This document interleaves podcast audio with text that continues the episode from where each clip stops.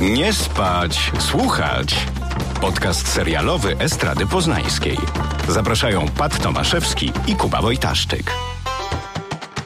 Dzień dobry, witamy w drugim odcinku Nie spać, słuchać. Wiemy, że się stęskniliście. Będziemy rozmawiać dzisiaj ponownie o eskapizmie, ponieważ troszeczkę się rozwinęliśmy w tamtym odcinku, więc zapraszamy bardzo serdecznie. A jako, że czasu wszyscy mamy dużo, to posłuchajcie, jakie seriale warto w tym okresie zobaczyć. E, nie powiedzieliśmy o najważniejszym serialu ostatniej dekady, który tak jak zyskał miliony fanów, tak w ostatnim sezonie i stracił. Mówisz o grze o tron? When you play the Game of Thrones, you win or you die. There is no middle ground. You know nothing. We don't. Ja myślałem, że już mówisz o Medmenie, e, aczkolwiek jak powiedziałeś o ostatnim sezonie, to już się zorientowałem, że chodzi ci o grę o tron.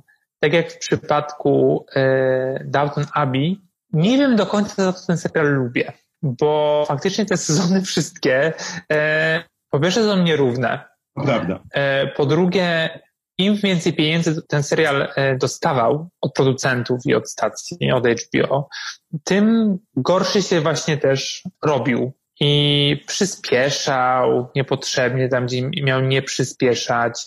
Te dziury w scenariuszu były dosyć też spore. Gdzieś się gubiliśmy pomiędzy meandrami e, relacji e, międzyludzkich i też jakby takie epatowanie przemocą i mówię to ja, zaczęło być drażniące. If you think this has a happy ending, you haven't been paying attention. Mówię to, ja bardzo mi się to spodobało. Ale nie możemy powiedzieć, że to nie jest serial, który porwał miliony ludzi na całym świecie. Nie dosyć, że rozmachem produkcji, to przede wszystkim stworzonym światem, jakże innym od tego, który znamy z produkcji telewizyjnych czy filmowych. To, co mnie e, zauroczyło, to właśnie te elementy, w których e, stawki są niezwykle wysokie, ale jednak osią, szczególnie w tych początkowych serialach, był dialog i rzeczywiście masz rację, z biegiem czasu im więcej pieniędzy otrzymywali twórcy, których imienia i nazwiska nie wymówię, ponieważ jestem na nich zły. Dracaris. Mhm. Tym mniej dialogów używali. W zeszłym tygodniu w jednym z wywiadów nawet e, Emilia Clark, Clark która Clark, Clark, Clark, Clark, Clark, która grała postać Daenerys Targaryen, mającą 27 tytułów, powiedziała, że rzeczywiście zauważyła, że w ostatnim sezonie jej postać miała najmniej do mówienia, a na te chwile spotkania z innymi bohaterami czekała 7-8 lat.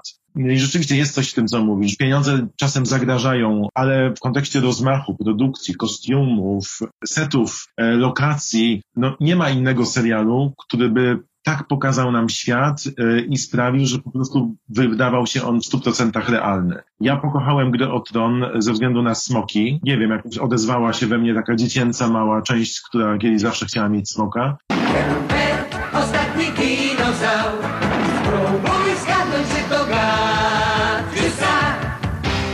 Jak najprawdziwszy smok Szokuje nas co krok Nie ma filmu, w którym ten smog byłby lepiej pokazany, bo nawet e, Smaug z Władcy Pierścienia był słaby w porównaniu z, ze smokami Daenerys. Ja mam trochę tak, że ta Daenerys mnie ani ziębiła, ani parzyła.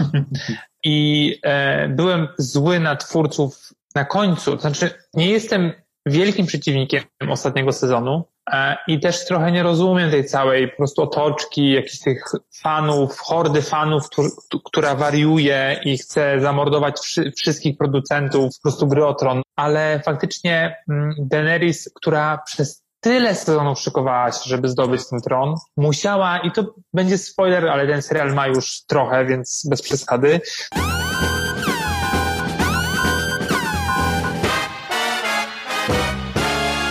Spoiler. Na końcu musiała zwariować i być jak swój ojciec, szalony król, który pozabijał tam ileś, ileś osób i tak dalej. Tak samo ona chciała zrobić i zrobiła to. I to jest jakby generalnie po prostu klisza szowinistyczna po prostu przez wielkie K. Znaczy, dla mnie myślę, że y, głównym problemem, na który zwracają uwagę wszyscy fani serialu, było to, że od czterech lat twórcy serialu y, mówili, że mają wszystko rozplanowane. Na ostatni sezon potrzebują tylko i wyłącznie sześć odcinków i w ten sposób saga się zakończy. Tymczasem każdy kolejny odcinek i wszystko pokazało, że oni potrzebowali dużo więcej. I co było ciekawe, zarówno HBO, jak i wszyscy partycypanci finansowi mówili, że mogą to rozłożyć na ile chcą. Że e, mogliby ten sezon zrobić 10-odcinkowy, nawet 15-odcinkowy, nie ma problemu, oni dadzą te pieniądze, bo to się ogląda świetnie. Oni powiedzieli, że nie, mogą wszystko zrobić, przez co brak logiki e, transformacji bohaterów, kluczowych bohaterów, istotnych dla fabuły całej serii, był bardzo widoczny. Tam totalnie nie miały sensu niektóre zachowania i jeżeli budujesz postać, która ma się zmienić dynamicznie i ma być nagle czarnym charakterem, to musisz dać jakieś zalążki tego i wytłumaczyć to charakterologicznie. Tymczasem trzy spojrzenia nie gwarantują zmiany całkowitej. To prawda, masz rację. Na szczęście, y, zanim dotrzemy do ostatniego sezonu, możemy sobie zacząć od początku, co ja zrobiłem jakiś czas temu, zaraz po zakończeniu ostatniego sezonu, czy mogę od początku i przypominać sobie. Mhm. I to jest wspaniała droga, którą możesz pokonać razem z bohaterami. I po pierwsze, jeszcze będąc na takim levelu tworzenia serialu, możesz zobaczyć, jak, w którym momencie ten serial stał się bardziej popularny i jak płynęły pieniądze. Bo walki na przykład, które tam się pojawiają, z każdym sezonem stają się coraz lepsze i cokolwiek możemy powiedzieć o ostatnim sezonie, to walka w nocy The night is dark and full of terrors, old man. jest absolutnym majstersztykiem. Oglądałem ją też w kinie i faktycznie tam nie do końca się to wszystko sprawdziło, bo jednak było widać, że, że jednak to jest produkcja telewizyjna, mhm. aczkolwiek ta walka była po prostu topem. Jakby to jest coś takiego w telewizji było wcześniej niespotykane. A porównując na przykład z pierwszym sezonem czy z drugim, to te walki zaczynały się i zaraz się kończyły, e, nie pokazując w ogóle samej walki, tylko początek i jej koniec, żeby po prostu zaoszczędzić pieniądze. To jest... Jeszcze pieniądze chyba dopiero e, były na bitwę o Blackwater Bay w drugim sezonie, wydane kiedy te statki wybuchły. Natomiast mówiąc o grze o tron, nie sposób nie powiedzieć o jednym z najlepszych odcinków telewizyjnych stworzonych w ogóle e, na przestrzeni ostatnich 30 lat i to jest Bitwa Bękartów w szóstym sezonie Gry o Tron, gdzie jedna bitwa toczy trzon, powiem, 40 minut odcinka i cały czas podążasz śladem Johna Snowa, który jest na polu walki. To nie jest czysta walka, jak we wszystkich innych filmach. To jest klaustrofobiczna walka o oddech. Jeżeli ktoś nie widział serialu Gra o Tron, to warto zobaczyć go chociażby, żeby dojść do tej chwili i zobaczyć jeden z najlepiej wyprodukowanych odcinków serialu. Dokładnie, dokładnie zgadzam się. A wcześniej jeszcze można posłuchać i obejrzeć e, wspaniałych dialogów z pierwszych kilku sezonów, gdzie te rozmowy pomiędzy bohaterami faktycznie mają sens i mówią coś o życiu. Tears aren't a woman's only weapon. The best one's between your legs. tak, pamiętasz, jest scena w pierwszych chyba pięciu odcinkach, nie pamiętam, który to jest odcinek, pomiędzy królem Baratheonem a e, Sensei Lannister. Mhm. I to jest najbardziej szczera rozmowa o E, relacji, która umarła wiele, wiele lat temu albo nigdy nie istniała, jaką można sobie zobaczyć i wyobrazić. Was it ever possible for us? Was there ever a time, ever a moment? No. Ta scena, której rozmawiają um, tylko dwie osoby, ma chyba z 10 mm. minut. Tak. I jest dialogowo wspaniale. Tak, i można to porównać zaraz z ostatnim sezonem, gdzie Cersei, czyli wspaniała Lena Headey, stoi z e, winem e, nie wiem, na wieży czy na balkonie i patrzy. I jakby tyle, tyle z tego ma. No bo już się nagadała. Już się nagadała. Powiedziała, 10 minut rozmawiałam, w pierwszym sezonie już starczy. Wala Morgules. Przejdźmy do serialu, który swoimi dialogami zachwyca od początku do końca. Mówisz o Medmenie, tak. To jest mój ukochany serial.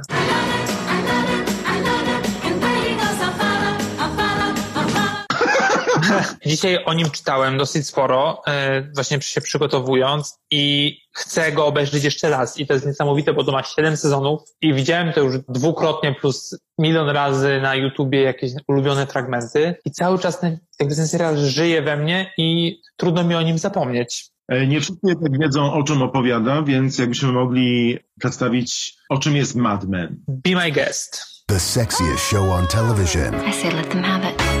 Is a real thing of beauty. Absolutely. The best series on TV. Find a way to watch this. Mad Men. Jest to serial, który opowiada historię narodzin branży reklamowej w latach 60., ale z perspektywy człowieka, który prowadzi podwójne życie.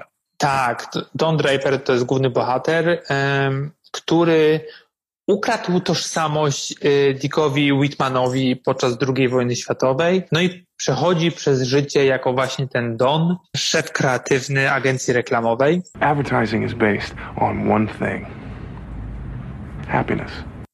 I to są lata 60., czyli ten świat, do którego wchodzimy jest zadymiony, suto zakrepiony alkoholem, pełen nostalgii i podobnie jak w przypadku na przykład właśnie Babylon Berlin, jest to świat całkowity, dlatego że został jakby odbudowany i nie tylko poznajemy Dona, ale wszystkie postaci, wszyscy bohaterowie dostają może nie porówno e, czasu ekranowego, ale poznajemy ich dogłębnie. Poznajemy ich życie, a to są różni ludzie z różnych grup społecznych, Remember, Don, when God closes a door, he opens a dress. Zazwyczaj niestety biali, no ale nie oszukujmy się, to dalej jest Hollywood.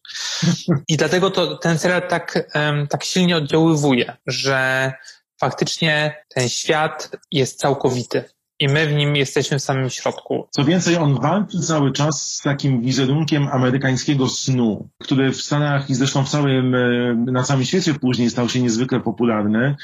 Dom kreuje ten wizerunek amerykańskiego snu poprzez wszystkie kampanie, które tworzy. Tak. I bardzo mi się podobało to, co Matthew Weiner e, stworzył, budując ten serial, bo Don tworzy ten wizerunek, jednocześnie chce w nim być, ale czuje do niego wielki dystans, prowadząc cały czas podwójne życie, bo ma to życie agencyjne, ma, ma swoje kochanki, spotyka się z przyjaciółmi, zawsze em, drinkują, w pracy ma szufladę na swoje koszule, whisky, e, papierosy, a potem jedzie pociągiem daleko do domu, żeby trafić do żony i do idealnego obrazka amerykańskiej rodziny, czyli e, żony i dwójki dzieci na przedmieściach. Dokładnie tak. I jednocześnie, co mnie bardzo um, niepokoi i jednocześnie bardzo ciekawi w tym serialu, to to, że oglądając go zapominamy o rasizmie, szowinizmie, alkoholizmie, uzależnieniu od papierosów. To wszystko emanuje w tym serialu. You drink for the wrong reasons.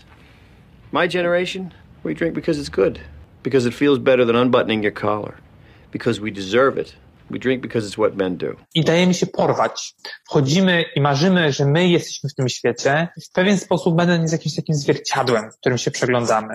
I to jest chyba trochę świat prostszy od naszego, ale jednocześnie właśnie oszukany. Jak te wszystkie reklamy, o których wspomniałeś, które pisze, które tworzy Don i jego zespół. I jakby też mi się wydaje, że taką kwintesencją tego oszukanego amerykańskiego snu i generalnie oszukaństwa, czy to reklamy, czy takiej też naszej nostalgii, takiego wyobrażenia o, o przyszłości jest właśnie em, ostatni odcinek ostatniego sezonu.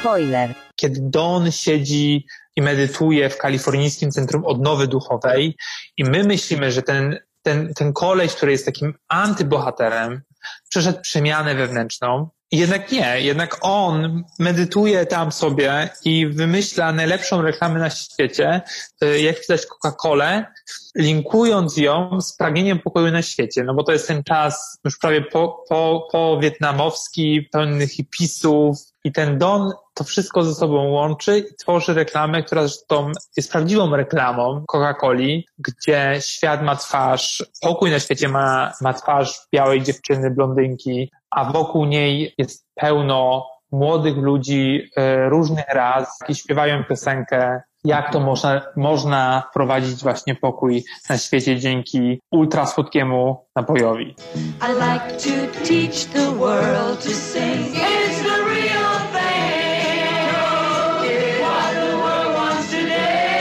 Mad Men na przestrzeni tych siedmiu lat bardzo dobrze przedstawia zmiany obyczajowe, które zachodziły w Ameryce tamtych lat, szczególnie z perspektywy kobiecej. Tak, Jedną z głównych bohaterek y, kreowana przez y, Elizabeth Moss, obecną wspaniała. teraz na dużym ekranie y, w, w horrorze, co prawda, Invisible Man, ale znaną też z opowieści podręcznej. Blessed be the fruit. Postać, która ma na imię Peggy, Peggy Olson i ona zaczyna jako jedna z sekretarek, a potem powolutku, powolutku powolutku, kiedy kobiety zaczynają być dopuszczane do głosu, ale oczywiście w umiarkowanym charakterze, zaczyna być równa e, głównemu bohaterowi co jest niezwykle ciekawe w kontekście ich dialogów, rozmowy i historii, która ich łączy. To jedna z moich ulubionych postaci w tym serialu. Ja uwielbiam sceny, w których się pojawia i w których jest świadoma swojej władzy i, miejsca e, w świecie. The work is $10. The lie is extra. Incredible. Why are you doing this to me?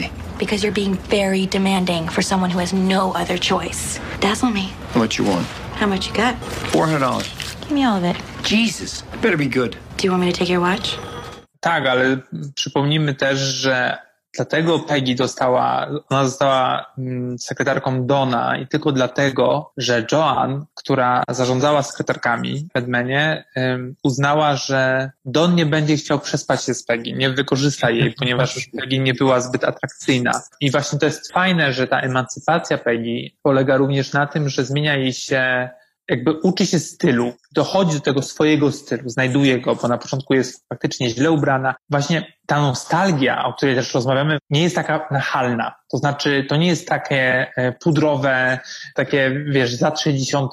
modę potrafimy sobie wyobrazić i to nie jest takie nachalne, że ta Peggy nie, ubiera się super modnie jak tamte czasy i, e, i ona faktycznie tę, tę modę musi poznać. To jest świetne, ponieważ to jest bardzo ludzkie. I dlatego Mad Men nie, nie jest kostiumem, nie jest po prostu taką ramą lat 60., tylko faktycznie jest zupełnym światem całkowitym. E, I te postaci są żywe. I jeżeli spojrzymy na inne bohaterki, jak na przykład e, żonę e, pierwszą żonę Dona, którą gra January Jones i ta żona ma na imię Betty, ona też jest w jakiś sposób na początku wcale nie chce być matką. Jest najgorszą matką telewizyjną. Tak, i przez to jest wspaniała w tym i jakby jej, jej ulubiona kwestia do swojej córki Sally Go Watch TV to jest też jakby jeden z, jednych, jeden z memów. A Sally Draper, dodajmy, Kidman Shipka teraz jest Sabriną na Netflixie. Tak, tak. Te, kariery jakby w większości, zwłaszcza kobiet, się tam bardzo udały. Każda z tych dziewczyn gdzieś tam się pojawia, zwłaszcza Elizabeth Olsen. Rzeczywiście, masz rację. Mad Men był dla nich taką stajnią talentów, gdzie nabierali doświadczenia pracując z najlepszymi scenarzystami i zamieniając słowa na małe majstersztyki. E, ja też bardzo lubię Mad Men i myślę, że on jest super w tym kontekście eskapizmu i ucieczki od wszystkiego, co nas otacza za oknem właściwie tej wszechobecnej pustki teraz, bo on przedstawia nam kompletne lata 60., czyli zarówno ten Nowy Jork w kontekście kostiumu, w kontekście tego, co widzimy na ekranie, ale również słyszymy, jest niezwykle wiarygodny jak teraz słyszymy mm, hasło jazz, to wszystko, co nam się kojarzy, to, to są właśnie utwory nagrane w tamtych latach. Peggy Lee, to, to są właśnie piosenki Nat King Cole, które słyszymy w serialu i które budują jeszcze dodatkową warstwę całego tego zachwytu i tej ucieczki od rzeczywistości, bo oni tam gdzieś sobie przygrywają, tam jest mowa o ich koncertach. Dodatkowo te utwory pojawiają się w niezwykle ważnych momentach dla bohaterów, dla ich życia. Więc dla mnie to jest super moment przeniesienia się w czasie i obserwowania, jak wtedy się żyło i z jakimi problemami mieli ludzie do czynienia. Tam się pojawia pierwszy antyperspirant, który wchodzi na rynek, pierwsze Tak. pianki do golenia. Super zadać sobie pytanie, jak się wcześniej żyło, bo dla nas to jest taka codzienność, o której totalnie nie myślimy. Dokładnie tak, zgadzam się z tym. I właśnie w tych takich smaczkach, no to odzwierciedlenie świata jest bardzo silnie obecne. I polecam generalnie zacząć od początku i dać się, teraz zwłaszcza, że mamy więcej czasu, dać się po prostu porwać w ten świat i chyba jeszcze dzisiaj zacznę od początku. It sounds to me like you're blackmailing me. I'm not. You shouldn't have told anybody that. I don't want secrets. Truth is all there is.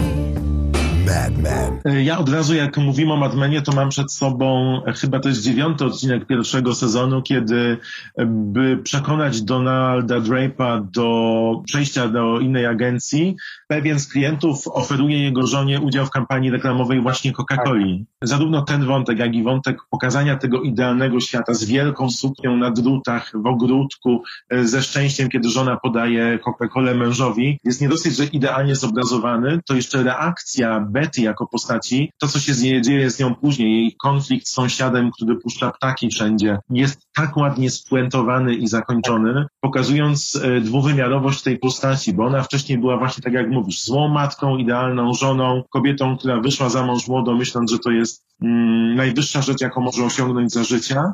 i nagle odkrywa zupełnie inne warstwy siebie i swojej egzystencji. Tak, ale jednocześnie poznajemy, poznajemy, bo ona wcześniej zaczynała trochę karierę modelki. Tak. I ona jakby nie kontynuowała tej kariery, ponieważ zostało jej wpojone, że bycie żoną, matką i, Matki, żony i kochanki. i posiadanie domu na przedmieściach to jest wszystko to, co może kobieta dostać. I ona się później trochę budzi już za późno, kiedy faktycznie ta kariera dla niej jest już przebrzmiała, jakby już jest niedostępna, ponieważ no niestety się wedle wzorców tamtejszych zestarzała. W sensie Betty. I, I faktycznie ona jest, tak mi się wydaje, że ta postać jest najbardziej dramatyczna, to co się z nią później dzieje, ale generalnie to, jak jej życie wygląda. I Jeszcze pamiętam, że oglądałem wywiad, czy czytałem wywiad właśnie January Jones, która mówiła w nim, że Betty była strasznie hejtowana przez, przez widzów, że dostawała wiele wiadomości, że, że to jest najgorsza postać, że nie tylko zła matka, ale zła żona, że za ładna. Później jak przytyła, to jest, że jest za brzydka, że powinna być chuda. I jakby nigdy ta postać nie spełniała oczekiwań Widzów. widzów, no pewnie nie wszystkich, ale jakby generalnie jakiegoś wycinka. To też coś mówi o społeczeństwie, czy amerykańskim, czy generalnie o ludziach, że gdzieś jesteśmy przy, przyzwyczajeni do jakichś takich klisz Tak. kulturowych i ta postać się bardzo, bardzo wymyka. A przez to, że, że Jan- January Jones jest zjawiskowo piękna, tym bardziej musiała drażnić e, niektóre osoby. No, generalnie jakby o tym serialu mo- można na, e, nakrę- na, nakręcić, nagrać dodatkowy podcast. Tych wątków jest niesamowicie dużo. Co nie zmienia faktu, że zachęcamy do tego, żeby e, zajrzeć do Madmena, do tego świata Nowego Jorku z lat 60., bo naprawdę można się w nim przez chwilę zagubić i uciec. To bardzo fajny przykład na eskapizm serialowy, który jest nam teraz tak bardzo potrzebny. Ja myślę, że tym sposobem możemy zakończyć omawianie tego eskapizmu i przejść do mojej ulubionej sekcji naszego podcastu. W tym momencie będziemy zawsze Wam polecali, czego teraz słuchamy, co teraz oglądamy, albo co teraz czytamy. Kuba, Czytam książkę Walentynowicz, Anna Szukaraju, Doroty Karaś i Marka Sterlingowa. Rzadko czytam po polsku, ale jednak ta książka do mnie bardzo przemówiła. Krytycy piszą, że Walentynowicz czyta się jak kryminał. Nie jest to prawda, czyta się to, tą książkę jak polski reportaż. Po tym właśnie jest. Ale w każdym razie jest to fascynująca opowieść o Annie Walentynowicz, y, legendarnej działaczce Solidarności, pokazuje, e, jaka to jest niejednoznaczna postać. Faktycznie warto się w tę książkę zagłębić po prostu i poznać cienie i blaski tejże postaci, ale też wszystkich dookoła, również, nie wiem, Wałęsa tam się oczywiście pojawia i cała perelowska otoczka. Ja czytam coś zupełnie innego, nie związane z polską rzeczywistością, ale trochę związaną z Hollywood. Bardzo lubię Richarda Ayoade. To jest e, gościu, który grał i e, tworzył, możecie kojarzyć techników magików. To jest niezwykle inteligentna osoba. Pojawia się bardzo często jako gość w programach telewizyjnych kanału ITV albo BBC. Ma bardzo wyjątkowe poczucie humoru i ostatnio Richard Ayoade zobaczył film z Gwyneth Paltrow pod tytułem Szkoła Stewardess. Captain? It won't be smooth. You ever been on a plane before? Yeah, you know. Gwyneth Paltrow, View from the Top. Ten film jest tak zły, że Richard postanowił napisać książkę na temat tego, dlaczego ten film jest zły. I książka nazywa się Ayoade on Top. I to Mhm. jest lektura, przy której wygoniono mnie do innego pokoju, ponieważ nie mogłem przestać się śmiać. Ma tak błyskotliwe, genialne spostrzeżenia dotyczące i Gwyneth Paltrow, i całego systemu m, tworzenia filmu o stewardessach i nie tylko. Człowiek leje, czytając, strony będą mokre od łez ze śmiechu, gwarantuję. To jest wspaniała literatura, jedna z moich ulubionych książek ostatnich lat. Nazywa się Ayoade on Top, nie jest jeszcze przetłumaczona na język polski. Napisał to Richard Ayoade, ale gwarantuję, pierwsze nawet pięć stron sprawi, że wasz dzień będzie dużo lepszy. Bardzo lubię Gwyneth Paltrow. A widziałeś ten jej program na Netflixie Goop Lab? Nie widziałem, Jakie to jest złe. ale po prostu to pokazuje, jak ona wymiksowała się z Hollywood, bo Hollywood po prostu jest rakiem, jest najgorszym, najgorszą rzeczą. Jakby to o tym też można podcast nakręcić, dlatego Paltrow nie jest, nie gra w filmach. To byłaby super nazwa tego podcastu. Hollywood jest rakiem. Podcast serialowy Estrady Poznańskiej. Ale trzeba przyznać górę, że jest świetną aktorką, bo na przykład ja bardzo lubię jej postać w utalentowanym panu Riplayu. Ja bardzo lubię jej postać w, w filmie Contagious. Gdzie, gdzie ginie w, pie, w, pięciu, w, pierwszych pięciu minutach. Bardzo mi się to podoba. Czy mam polecić, mam polecić e, coś na drugą nóżkę? Tak, poproszę. Mogę polecić film, który znajdziecie na Netflixie, nazywa się Platforma. Jest to hiszpański horror. E, jeszcze mnie nie znacie, aczkolwiek ja głównie oglądam filmy e, amerykańskie, ewentualnie brytyjskie, e, no i niemieckie. I do hiszpańskiego języka mi jest bardzo daleko. Buenos días, señor Sierra. Pewnie to jest jakaś tam ignorancja z mojej strony, no ale cóż, tego jest za dużo, żeby wszystko ogarnąć. Ale platforma jest naprawdę czymś e, bardzo, bardzo ciekawym. Jest spojrzenie na kapitalizm z zupełnie innej strony. Akcja toczy się w tajemniczym więzieniu zwanym The Hole, dziurą i miejsce to składa się z nieznanej liczby poziomów. I na każdym poziomie znajdują się dwa łóżka przeznaczone dla e, dwóch więźniów. I codziennie przez olbrzymią dziurę w środku każdej sali, prze, e, w środku każdej celi przejeżdża tytułowa platforma, na której znajdują się resztki jedzenia po osobach znajdujących się wyżej. Więc jeżeli jesteś na pierwszym piętrze, albo nawet na dwudziestym, to tego jedzenia masz sporo. A jak jesteś na, nie wiem, 150, to już niekoniecznie. I głównym bohaterem produkcji jest mężczyzna o imieniu Goreng, który zdecydował się dobrowolnie wejść do, tej, do, do tego więzienia, aby uzyskać dyplom. Nie, że sobie skończy szkołę, tylko musi iść do więzienia. I bierze on, możesz wziąć z sobą jedną rzecz do tego więzienia. I on bierze egzemplarz Don Quixota. You're a winner, baby.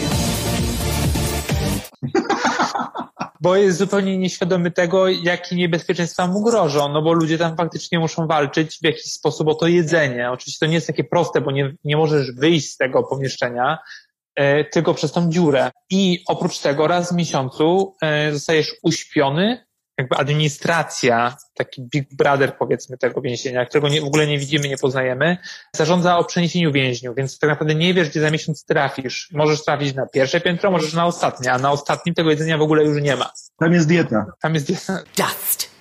Anybody? No. Dust. Anybody? No. Dust. Jest to bardzo ciekawe spojrzenie właśnie jak mnie na, na kapitalizm i naprawdę warto, warto zobaczyć. Nie bójcie się, że to jest horror, jeżeli boicie się samego słowa, jak również tych wszystkich straszków, bo to nie do końca tak jest. To jest trochę thriller, trochę też dramat społeczny. Naprawdę warto, warto, warto zobaczyć. I półtorej godziny, więc generalnie du dużo czasu nie stracicie, nawet jeśli wam się to nie spodoba. E, Także wszyscy już nawet poznaliśmy e, się na tyle, żeby poznać, że Kuba jest optymistą. Bardzo. Patrzę w przyszłość z podniesioną głową. Polecam film Dziura. Nie dziura, platforma. Platforma, a okej. Dobrze, że tak przetłumaczyli chociaż. Na tym możemy zakończyć dzisiejszy odcinek Nie spać, słuchać. Mam nadzieję, że usłyszymy się ponownie za tydzień. Bardzo dziękujemy, że zostaliście z nami i zachęcamy do posłuchania kolejnych propozycji Estrady, a tych podcastów kilka dla Was mamy. Dziękuję bardzo. Nie spać, słuchać. Producentem podcastu jest Estrada Poznańska. Wszystkie odcinki znajdziesz na estrada.poznan.pl. Clark. Clark. Clark. Clark. Dobrze, dobrze. Niedobrze.